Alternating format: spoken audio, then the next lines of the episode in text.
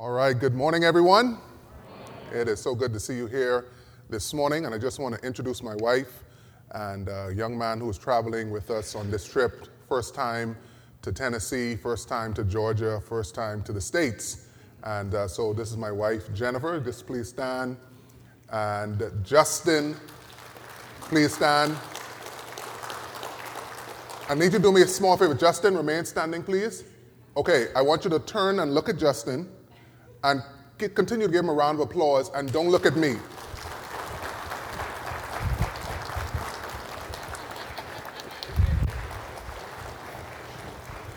All right, thank you. Thank you so much, so much. So good, so good, yes.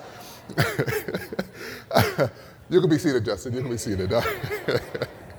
All right. Um, this morning, uh, boy, pastor is fast. Where, where did, oh, pastor. Okay. What time do I need to end? 10:15. Okay. All right, folks. Let us dive right in now. Brother Cherry is helping me this morning. We, we may have an issue, so I'm just going to. Sometimes it's better to just let you know up front what could happen. We could have some issues, possibly. Now, that's because I'm saved and I have Windows and he has Mac. so, if the slides aren't perfect, is that going to be okay with you guys? It's okay, right? So it is, it is, it is my fault. I, I should have, honestly, all joking aside, I should have gotten it to him earlier for him to do the switch. So just bear with us if it isn't as, as perfect as we would like.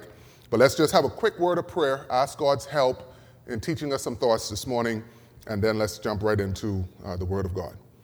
Father, once again, we come before you because we need you. We need your Holy Spirit to teach us, to guide us, and to help us, Father. Thank you for this group of individuals that's here at this particular hour for the Sunday school Bible study time. And I pray for the youngest to the oldest, that they would get something from this message and be able to apply this for your honor, for your glory. We ask these things in the name of our Savior Jesus Christ. Amen. All right, Brother Cherry, let's see how it looks.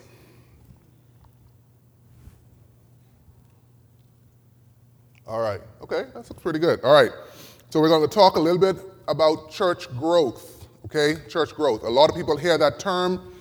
Um, some people think of it negatively, some people think of it positively, some people don't think of it at all. Okay? So we want to take a biblical look at it and try to get it very practical this morning. So we're going to look at several verses. I'm going to kind of go quickly. Um, sometimes I could talk about this all day. As Pastor said, this is one of my favorite topics to, to speak about, but I'm going to try to go quickly to get as much information as possible. All right? We go to the next slide. Okay. Some things to consider before we get started. Okay, next. What is the mission of the church? Okay, some people would say the mission of the church is to feed the poor. Some people would say the mission of the church is to help the needy. Uh, some people say the mission of the church is to impact the community. And all those things can be somewhat true. There are aspects to that. But I believe there are three core issues when it comes to what is the mission of the church.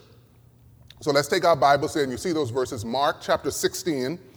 And if we could have somebody be ready with these verses just to stand for us, please, and uh, help us out and just read it. So, Mark chapter 16,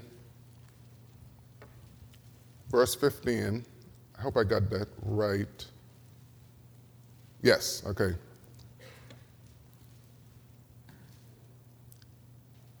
And if somebody can read that for us, please.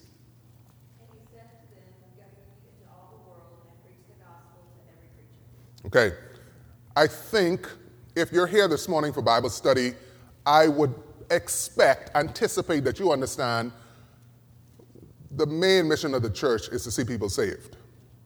Okay? That's what it boils down to. You could feed somebody all the food you want, you could counsel them all you want, but at the end of the day, unless they receive Christ as their personal Savior, they will still die and go to hell.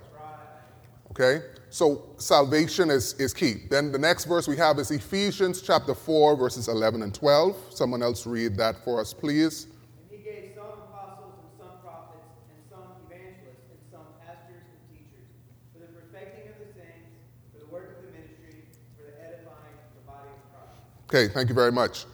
Now, I think we would all agree that salvation is important. I think I could get, I could, I could almost say 100% across the board in a church like this, we would all agree salvation is important. Then I think we kind of maybe go maybe 80 20 on this next one. Some people would believe, hey, I get saved, I get baptized, and I sit in church. That's, that's basically it. I just get saved, get baptized, sit in church. Church has an activity I may or may not attend, and that's what I do. But in these verses, God, Jesus said that He specifically sent pastors, evangelists, teachers for the perfecting of the saints. In other words, the pastor's job, the evangelist's job, the te- your teachers, their goal is to help you to mature in your faith. So we might be 100% across the board with salvation, 80 20 with this next one, and now the last one, I would say we, we might be 50 50. We might be 40 60. So let's take our Bibles and turn to Matthew chapter 28. And someone please read verse 19.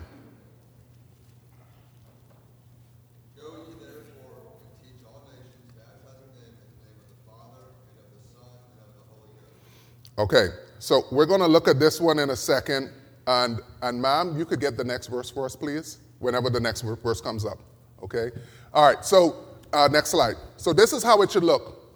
This represents, just keep clicking, and I'll tell you when to stop. Okay, so this represents the church.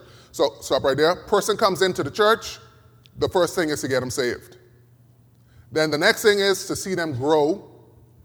And then the next thing is to see them reproduce or duplicate themselves.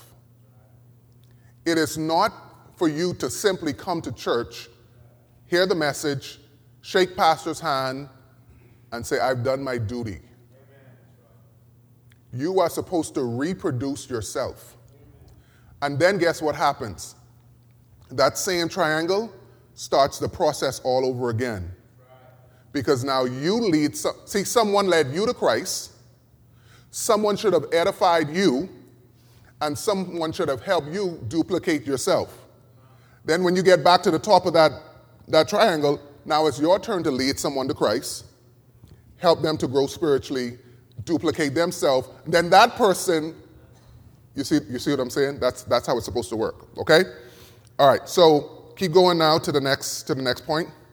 In order to have that happen, what must, what must we have? We must, well, we need, we need soul winners. We need teachers. We need servants. Do you know that uh, it's important to serve in your local church? So you need mature believers to do this goal. Now, here is the problem. And, ma'am, if you could get Hebrews, let's turn to Hebrews chapter 5, verse 12. We have a problem in many of our churches. And by the way, let me just say this at the, at the outset. When I say church, I'm not specifically talking about this church or my home church or anybody's church. I'm just using the term in general, okay? So in my, um, Hebrews chapter 5 and verse number 12, you could go to the next slide. Here is the problem that we all have, or many churches have, not all. Okay? Keep going. Keep going. Keep going. And keep going two more times. Thank you. Okay? Yes, ma'am. Please read that. Hebrews 5, verse 12.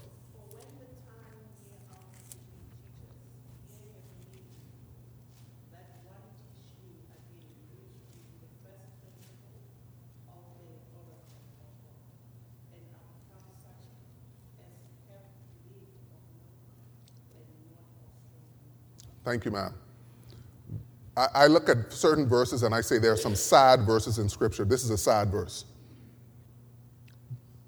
Jesus is looking to the church to produce strong Christians who can be teachers.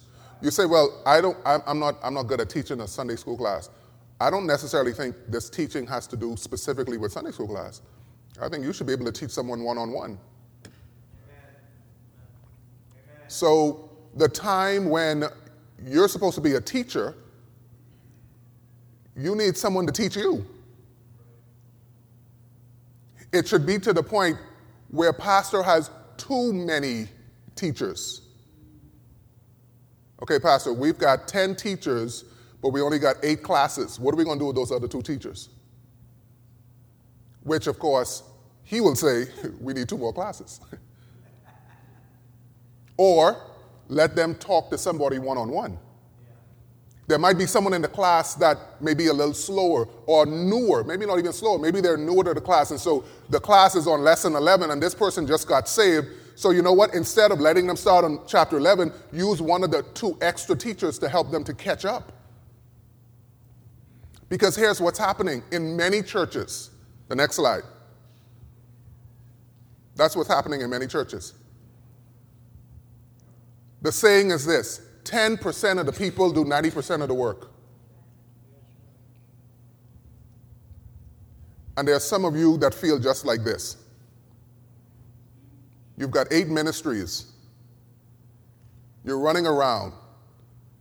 I, I know place churches, the guy runs from driving the bus and picking up the kids to go teaching the class to go leading the song. That shouldn't be. That shouldn't be the case. And that's how a lot of Christians in, in churches feel. So, what does God require? Next slide. What does God require of us? What is, what is He requiring of us? Okay, okay, go down. Spiritual growth. Someone please read 1 Peter 2 2.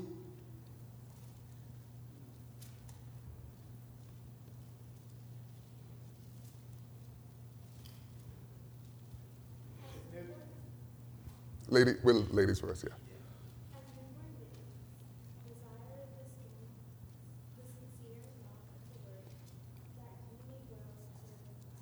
Thank you very much, okay?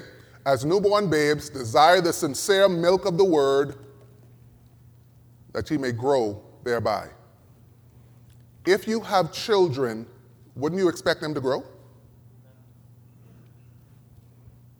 If you have employees, wouldn't you expect them to grow in the business and get better? Or you expect them to just do the same thing for the next 25 years? Or do you expect them to go from being a clerk to a supervisor to a manager to a director? You expect, we expect. Do you expect to play? Could you imagine a 45 year old guy playing pee wee football? I just love playing with the kids. No, you're, supposed, you're supposed to go higher. You're supposed to go from pee wee football to junior league to, to high school to college to the NFL. In life, there is progression, ladies and gentlemen. No, nothing in life really stays the same. The only thing, the only thing constant is change. We're all supposed to be growing. And for some reason, it just seems like sometimes Christians don't get this point. They just think, well, this is how I am and this is how I'm going to be. Yeah. Well, no, God expects us to grow. So, one of the things that God expects is He expects us to grow. And that all helps with the whole process of what the church is trying to do see people saved, see people taught and edified, and see people reproduce themselves. But not only are we supposed to grow, next slide, we're supposed to bear fruit. Now, when I see bear fruit, I think of two things. The first is taken from Galatians 5. Let's turn there, please. Galatians 5.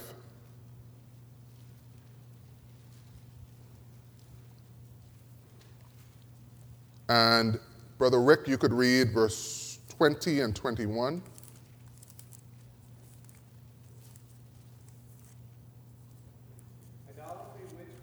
I'm sorry, I'm sorry, I'm sorry. Forgive me, I'm, I'm, I'm lagging behind.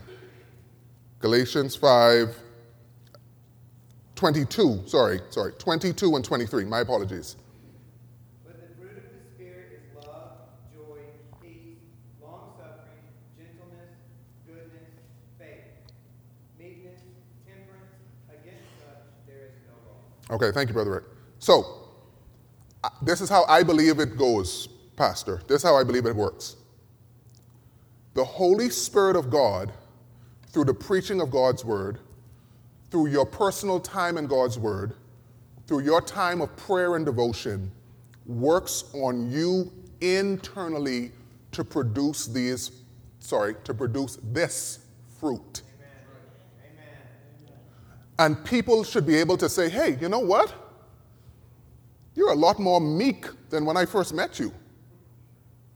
You were so aggressive. What happened to you? Man, you, yeah, I thought you liked your wife, but man, you really seem to love your wife, man. What's gotten into you? So, what's supposed to happen, I believe, is we're supposed to bear fruit internally so that we can bear fruit externally. For example, let me, let me put it like this. Let's say I was to teach a course on running a marathon. Now, how many of you think I've ever run a marathon? Okay, you all just hurt my feelings. I just want you to know that. that, that thank you, thank you, thank you, thank you. Uh, but you're right, I have never run a marathon. They're like, really? um, could you imagine me getting up and saying, folks, you need to run a marathon? And I will teach you how to run a marathon. First things first, you got to get up early. Then you got to get the right shoes. Then you got to strive and start a little bit.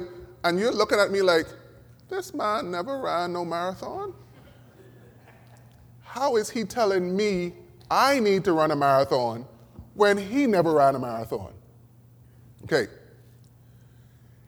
If we don't have the fruit of the Spirit growing in us, and we go around handing out gospel tracts and telling people they need to be saved, they're like, You're telling me I need to live right? Did you see your life?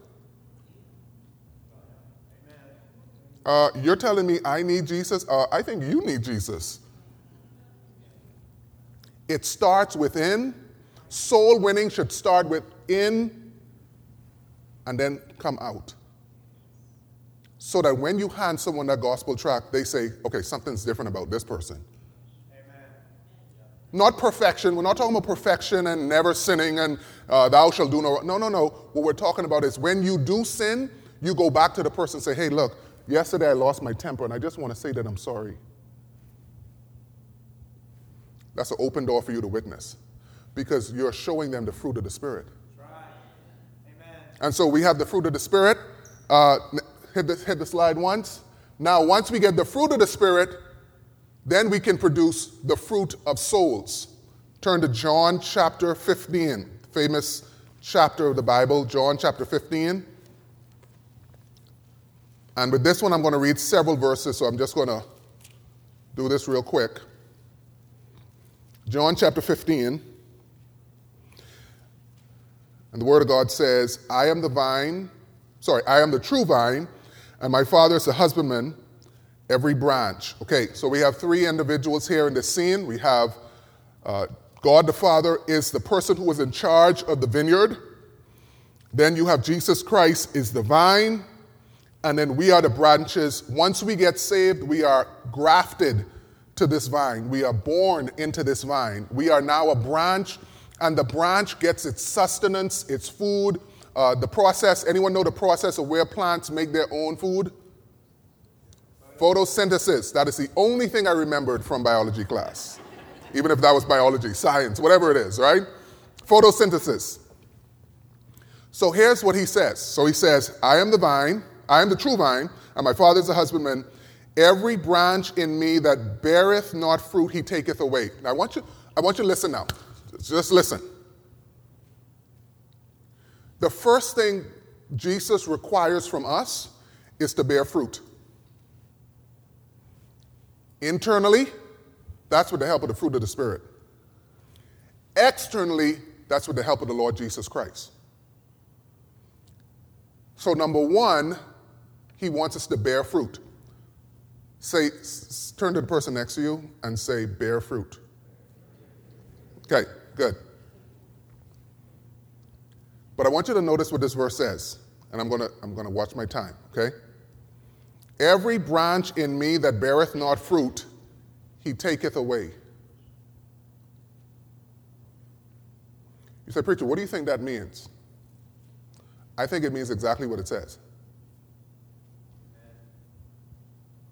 I think every Christian is expected by Jesus Christ to do the natural procession of life. In that when God produces fruit in them, they then go out and try to produce fruit by winning souls to the Lord Jesus Christ.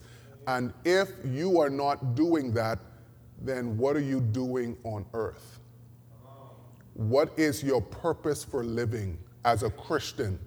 To make money, have a 401k, and retire? Is that your goal in life? That's not the goal for the Lord Jesus Christ for your life. It's not. The goal is to bear fruit. If you're not bearing fruit, he takes you away. You read into that however you want. You say, I don't understand what that verse means. Ask your pastor. Okay? Every branch in me that beareth not fruit, he taketh away. Now watch this. Every branch that beareth fruit, he purgeth it that it may bring forth more fruit. I used to see this. Um, I'm not. I'm not a big, you know, person who does farming, but I did watch a few shows and see a few things where people would get a scissors and they would go around a plant like this. Probably not exactly like this, but you know what I mean, like this. And they would start clipping the leaves off and different things. And they would clip off the dry, brownish leaves. But then so sometimes I noticed they would clip off leaves that to me look pretty good. That's purging the tree. They're taking stuff off of the tree that doesn't need to be there. Here's what God does in our life He takes stuff out of our life that doesn't need to be there. Amen. I don't know about you, but I don't like purging any more than the next person. But I have to realize that this purging is for a purpose. That's a good, that's a good message title Purging with a Purpose. And the purpose is and you can produce more fruit. Turn to your neighbor and say, More fruit. What's the first thing he expects us to do? He expects us to bear fruit. Then he expects us to bear more fruit. So you say, okay, well, I've been doing the same ministry for 25 years. Okay, God wants you to take that ministry now to another level. He doesn't want you to just stay there, that's what I do. He wants you to bear fruit, he wants you to bear more fruit. Notice this next verse, uh, verse number eight. Says here, Herein is my Father glorified that we bear, what's the next two words? This is pretty serious, isn't it? Well, I just come to church, sit down, read my Bible, and go home. Not according to this. According to this, Jesus expects you to bear fruit. If you're not bearing fruit, he takes you away. If you are bearing fruit, he can set you through some trials to help you to bear more fruit. And at the end of the day, you say, okay, I'm bearing more fruit. Now, what does Jesus expect? He expects you to bear much fruit. And then Lastly, verse 16 Ye have not chosen me, but I have chosen you and ordained you that ye should go and bring forth fruit, and that your fruit should remain. Jesus wants you to bear fruit, bear more fruit, bear much fruit, and bear fruit that remains. I believe the topic we're talking about to, this morning is how you can bear fruit that remains. So let's let's keep going. Okay, next slide. All right, understanding disciple making. I got this information. So the first part, I kind of put that together. This information, I want to give credit where credit is due. Went to a conference, met Pastor Tim Porter, and he taught on these topics. All right, here we go. Uh, look at these. We got some common thoughts here. Keep going. Some things to consider. Okay, good. Uh, our church isn't growing. Why isn't our church growing? Whether you have a church of five or 500, the question often comes up why isn't the church growing? What's happening, preacher? Uh, maybe the church isn't growing because the world is more wicked. You know, the world's getting wicked. You know, I mean, Satan, man, look, look, watch TV, watch the news, it's getting wicked. So, therefore, because the world is more wicked, we don't have people coming into church. That's what some people say. Church isn't growing because of our stands, stands or standards of the past. You know what it is? Our church is just too strict. if we were to loosen up a little bit, you know, we could get more people inside the church. That's some of the thinking that's out there. Okay, next slide, please. So here's what some people do. When a church sees a decline in its membership, it can lead a couple of, act- a couple of these actions. Number one, ask people what they want. They go around, thank you, brother. They go around and they say, let's go knock on all the doors in Covington and let's ask the people what they want in a church, and then let's do what they want. Okay? Some people say, let's get a new church program. Some people say, let's get a new building. I've literally heard people say, when we get a new building, preacher, we'll get more people. Let's get new staff. Let's hire a, let's hire somebody to, let's hire a new outreach pastor. And let's have an event. Now, please understand this. In and of themselves, there's nothing wrong with these things. These are good things. We, y'all had an event last week. This, this, these are good things. But if these things are what you're trying to do to make the church grow, you're going to have some problems. Because um, you could have a lot of fruit from your efforts, but Jesus wants fruit that remains. Amen. So if all we're doing is having event after event after event, if there's no discipleship, people come into the church and go right back out of the church.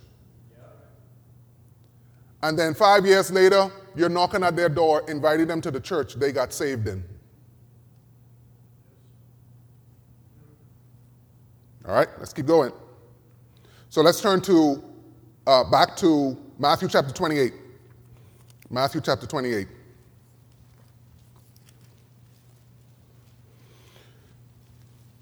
Folks, as you're turning there, understand this.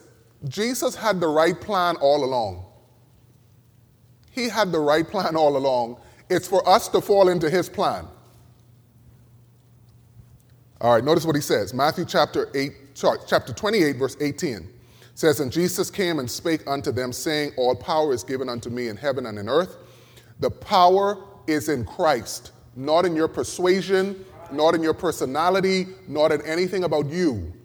The power is in Jesus Christ. You could be a teenager, you can be an older adult, you can be someone who's been newly saved. I would rather someone who was newly saved than, the, than a doctor of doctors when it comes to psychologists or psychiatrists. Why? Because you have the power of Jesus Christ behind you. It says, Go ye therefore and teach all nations, baptizing them in the name of the Father and of the Son and of the Holy Ghost. When I used to see that word teach, I used to automatically think like teach a Sunday school class. So you go into all the world and you teach people about Jesus Christ. You would teach a Sunday school class or you would preach and teach. And I've been in many churches where you come into the church and it would say uh, on one side, go, and then the other side, teach, or go into all the world, or the Great Commission, or what have you. And, and, and that's fine. The Great Commission, Great Commandment, hey, you say tomato, I say tomato, okay? Fine, no problem, got you, I'm with you. Either which way, I'm with you. But that word does not mean to teach like teach like a class. That word, if you go to the next slide, is actually matheteo. Keep going. Keep going. Good, right there. And that means to become a disciple of one.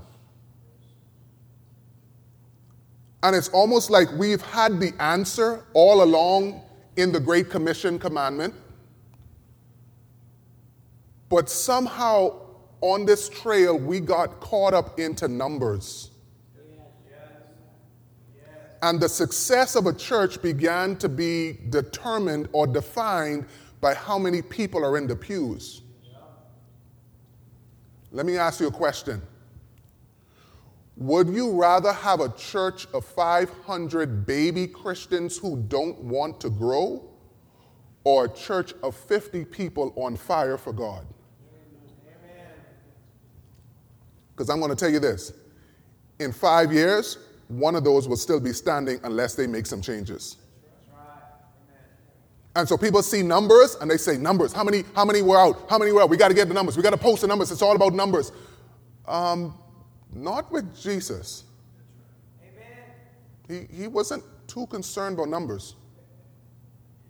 He was concerned about discipling 12 men, and he knew one of them would have denied him, or, or, or not denied him, that was Peter. One of them would, would turn their back and, and betray him.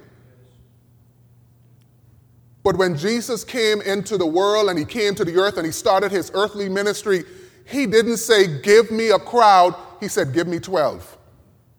Amen. Amen. And I will pour my life, and they will become my disciples. Not my crowd, my disciples. Amen. Keep going. Next slide, next slide, okay? And there's some other verses that I could leave behind and show you some stuff, but uh, well, let's go there. 1 Corinthians 11 1. Let's, let's see it. The Word of God is better than my explanation of it, so let's just go there and see it. 1 Corinthians chapter 11, verse number 1.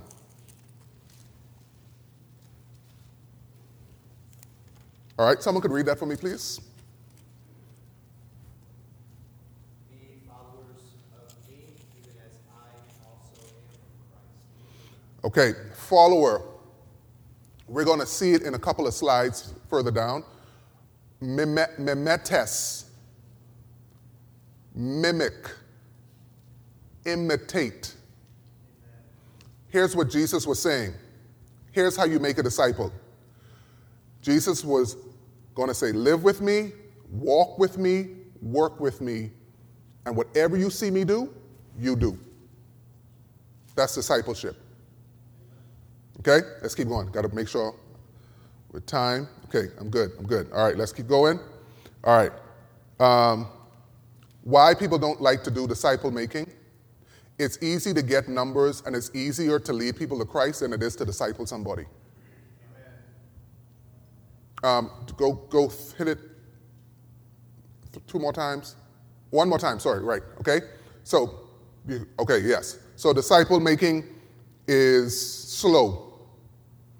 You can lead someone to Christ in 20 minutes, you can lead someone to Christ in 10 minutes. It's going to take a lot longer to disciple somebody. It's going to take more of your time, more of your effort. Um, it's hard. You could pour into someone, and at the end of it, they drop out of church. And I know people who get discouraged by that and they say, Well, I'm just not discipling anyone anymore. Well, let me ask you a question. If you give a tract to somebody and they throw it away, you're going to stop giving tracts to people and witnessing for Jesus? You don't stop just because one person didn't turn out. You don't stop just because two people didn't turn out. You, you do something because it's a command of God.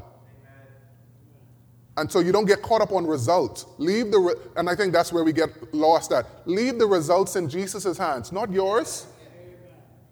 When you stop thinking about the results, then guess what? You are free.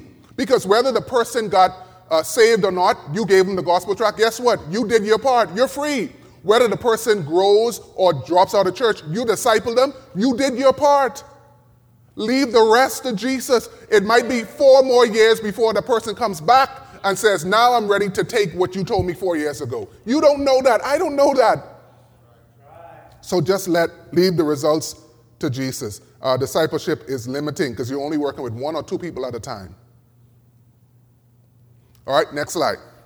Before Jesus speak, spoke about discipleship, it was spoken about the Greeks, um, Socrates and Socrates and all these other fancy names, um, um, Pythagoras and you know all these different names. So discipleship was even happening before Jesus would come. What was it? They were learners. So someone was a teacher, they would learn. Uh, they were committed. They would imitate this person. They were devoted. They continued the teaching of the leader afterwards. Then you go on to the next slide. You had the Tal, Talmud.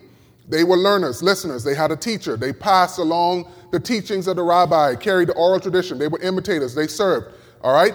Next slide. Here's how Jesus did it. He did basically the same thing that was happening. He had men that would follow him, that would listen. They would learn. They would obey. They would mimic. Remember, Peter when he was when jesus was being um, getting ready to be crucified and the people looked at peter and they said peter they said you've been with jesus you remember that that's because he had spent three years with him he probably dressed like him He probably had his beard like him. He probably talked like him because he was around him for three years. He was his disciple.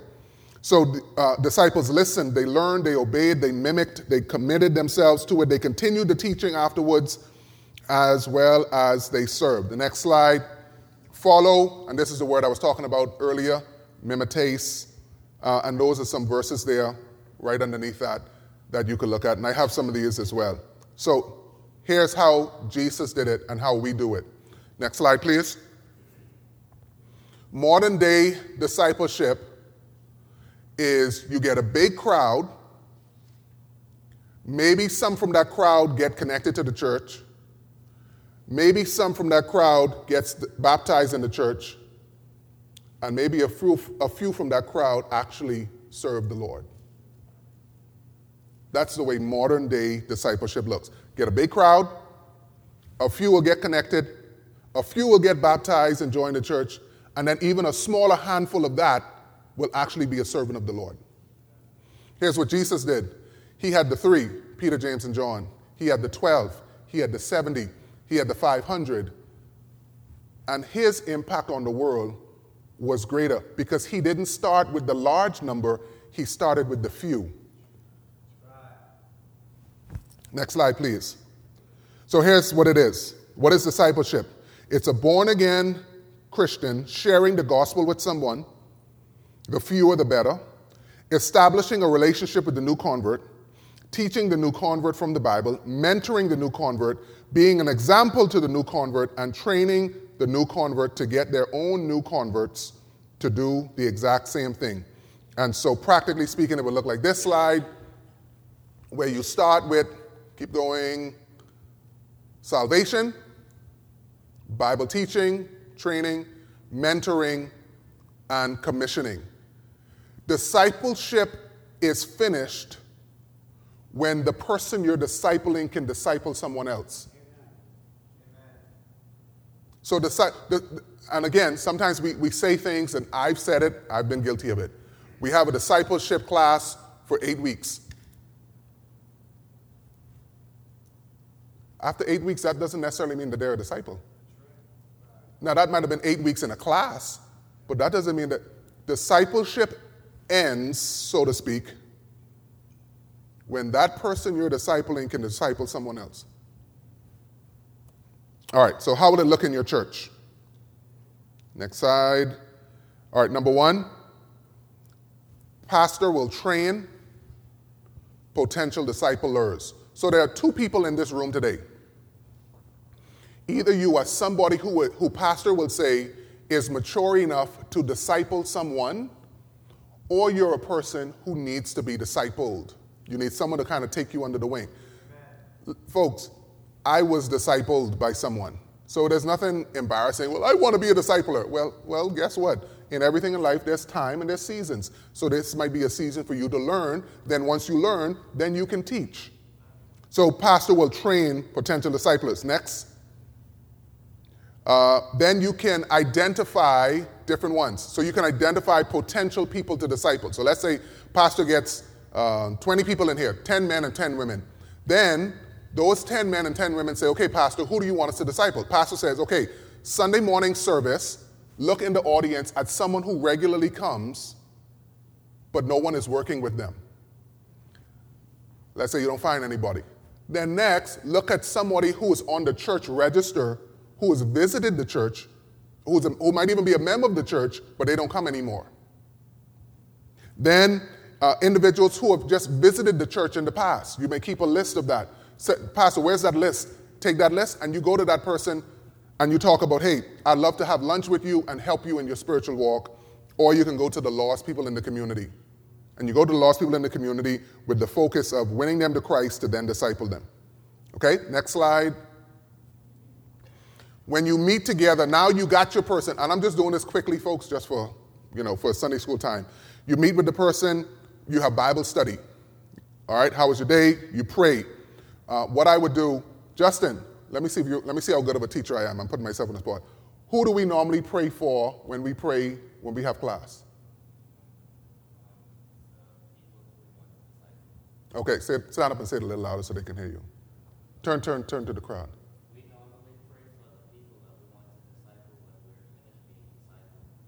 Okay, very good. Okay, you'll get $10 after this. All right, good. All right? So I have them pray. We go through and I say, okay, Justin, who is it? And Justin, oh man, I forgot the name of the boys.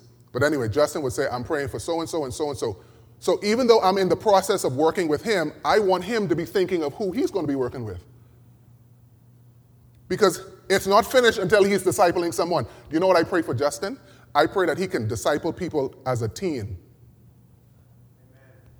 That's what I'm praying for him for. All right? Uh, you go through Bible study, upcoming weeks, and then there's mentorship. The next slide, please. Mentorship. You communicate through the week, you make visits together. So if you're someone that comes and cleans the church, you bring the person who you're discipling and you all clean the church. If you drive the bus, drive the bus together. If you fix the lawn or do stuff around, you do that. Um, clean and maintain the church. Cook together, okay? Uh, go to community events. Go to a baseball game together. Why? You want them to see how you interact with society, the lost, with people. Take trips together. That's why he's with us. I wanted him to be able to experience the ranch and see what it's like to travel and see what it's like to, to for, for Brother Kwame to be coming to a church and pre- I want him to see those things. So this is a way of disciple. All of this is discipleship. Amen. All right, and then let's go real quickly to this one, and then we'll we'll go to my favorite part. We're doing great, okay? Keep going, keep going, keep going, keep going, keep going, keep going, and keep going, and then you can keep going and keep going, and you can go right there. So you got John. Next slide and Chris. Okay? So that could be me, Justin. That could be you and whoever. And by the way, that could be Jonicia and Christina. Okay? So you work together.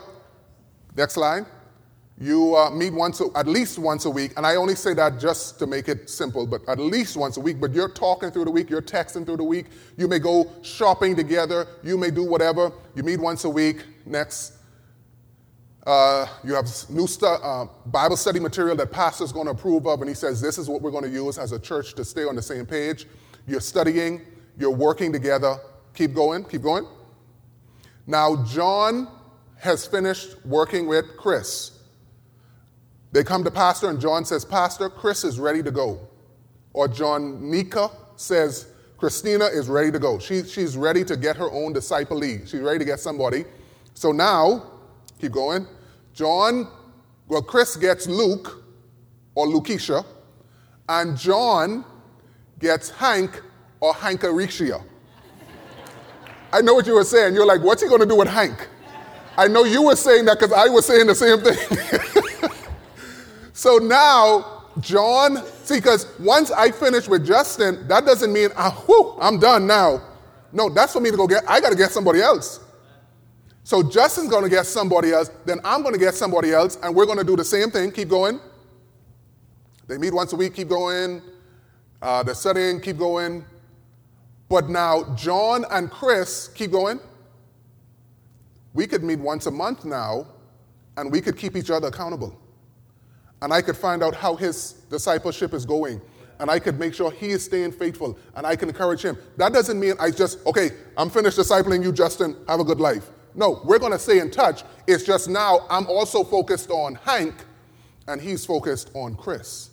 But we're still going to have a relationship. In fact, there might be times when John, Hank, Chris, and Luke all go out together because it's discipleship. It's a lifelong journey. And this is how it happens. Now, okay, keep going. I think there's one more thing there. A next slide. Okay, I got five minutes. This is my favorite part, Pastor. This is my favorite part. All right? Someone may say, Preacher, nice, nice, nice. But, preacher, listen, Jesus is coming soon. We need to see as many people saved now as fast as possible. This little discipleship thing is nice, and you're saying, oh, yeah, whoop de doo. Preacher, I want to see people get, I want to see as many people get saved as possible before Jesus comes. We got to get busy. So, this whole thing about discipling somebody, that takes a lot of time. So, what we're going to do now is we're going to see. So, we have the soul winning pastor and we have the discipleship pastor. They have two trains of thought. The one who is soul winning only, all he wants to do is see people saved. He's going to start a church, and all he wants to do is see people saved. Forget all of that discipleship stuff. At least by, the, by, by God's grace, they're going to heaven. They're saved. And then you have the soul winning pastor. Now, for sake of the illustration, we're only going to go for a year. Sometimes discipleship may take longer than a year, sometimes it'll be shorter than a year. We're going to use a certain amount of people for the soul winning pastor. He may one year lead more, he may one year lead, lead less people to the Lord. This is just an illustration for you to understand how powerful this is. So, the first year, the soul winning pastor leads 100 people to church and starts a church with 100 people. That's amazing, isn't it? He starts out with 100 people, the first year. Soul winning uh, and disciple making pastor, him and his wife, they disciple another husband and wife. So at the end of the, the year, they only got four people saved. They only got four people in their church. So the soul winning pastor drives by and says, You guys got a quartet. I got a church. Next year. Next year now, he leads 100 people again. So now he has 200 people in church. They, they, were, they were renting in a storefront. Now they're, they got their own building. They got 200 people. Now, remember, he don't, he's not really concerned about teaching, so they're not all that mature, but they're, they're coming to church. So when the pastor, now that he is, him and his wife has talked to someone, now they both go and get someone else. So now at the end of two years, they got eight people. So when the pastor drives by again, said, You guys need to give up. Next year, 300 people. Good night. Other church, 16. They're still in the storefront. they may still be in the, the house. Next slide. 432. Remember now, Jesus is coming again. We got, we got, see, see what I mean, preacher? In four years, I could have led 400 people to Christ. You would have only led, with this stuff you're talking about, you would have led 32. Which one do you think Jesus would rather us do? Yeah, five. 500 people. 64. Yeah, six. 700 people. Oh, I'm sorry, 600 people. But now this church has 128 people. But you say, preacher, still, come on, man. After six years? Next slide. 700 people to 256. Remember, the 256, they've all been discipled. They're mature. They're faithful. They're teachers. They're soul winners. They're givers. They're bus drivers. They're nursery workers. They serve the church. They're Sunday morning, Sunday night, Wednesday night, youth activity. They're faithful. The other 700, eh, hit or miss, but they're coming to church on Sunday mornings. Next slide, please. 800 to 512. Next slide, please.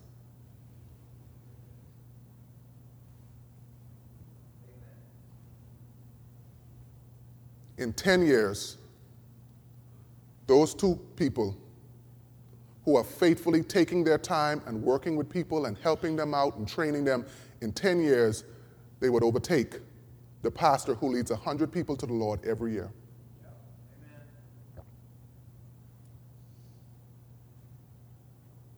And I guess you could figure out if that's uh, 2048 the next year, that's going to be 4,000 plus, while the other pastor just has 900 or 1,000. Question as I'm done. Question. Do you see why Jesus got 12 disciples? So here is a challenge to you today. The prayer has to be this Lord, do I need someone to disciple me so I could get in on this? And that's okay if you, that's where you are. And, and, maybe you need to just ask your pastor, ask your pastor's wife, say, hey, what do you think? when you look at my life, what do you think? And pastor may just say, hey, look, hey, just, just go through it once. But I'm going to challenge you today to say either I want to be discipled, or preacher, I know enough doctrine, I need to start discipling somebody. Because the impact is amazing. And Jesus is coming soon. And you know what I say? Then it's time for us to start discipling people. Heavenly Father, may you do a work in the hearts and lives of these folks that are here this morning. Help us all to be disciplers or to be discipled, to become disciplers for your honor and glory. We ask these things in the precious name of our Savior, Jesus Christ. Amen.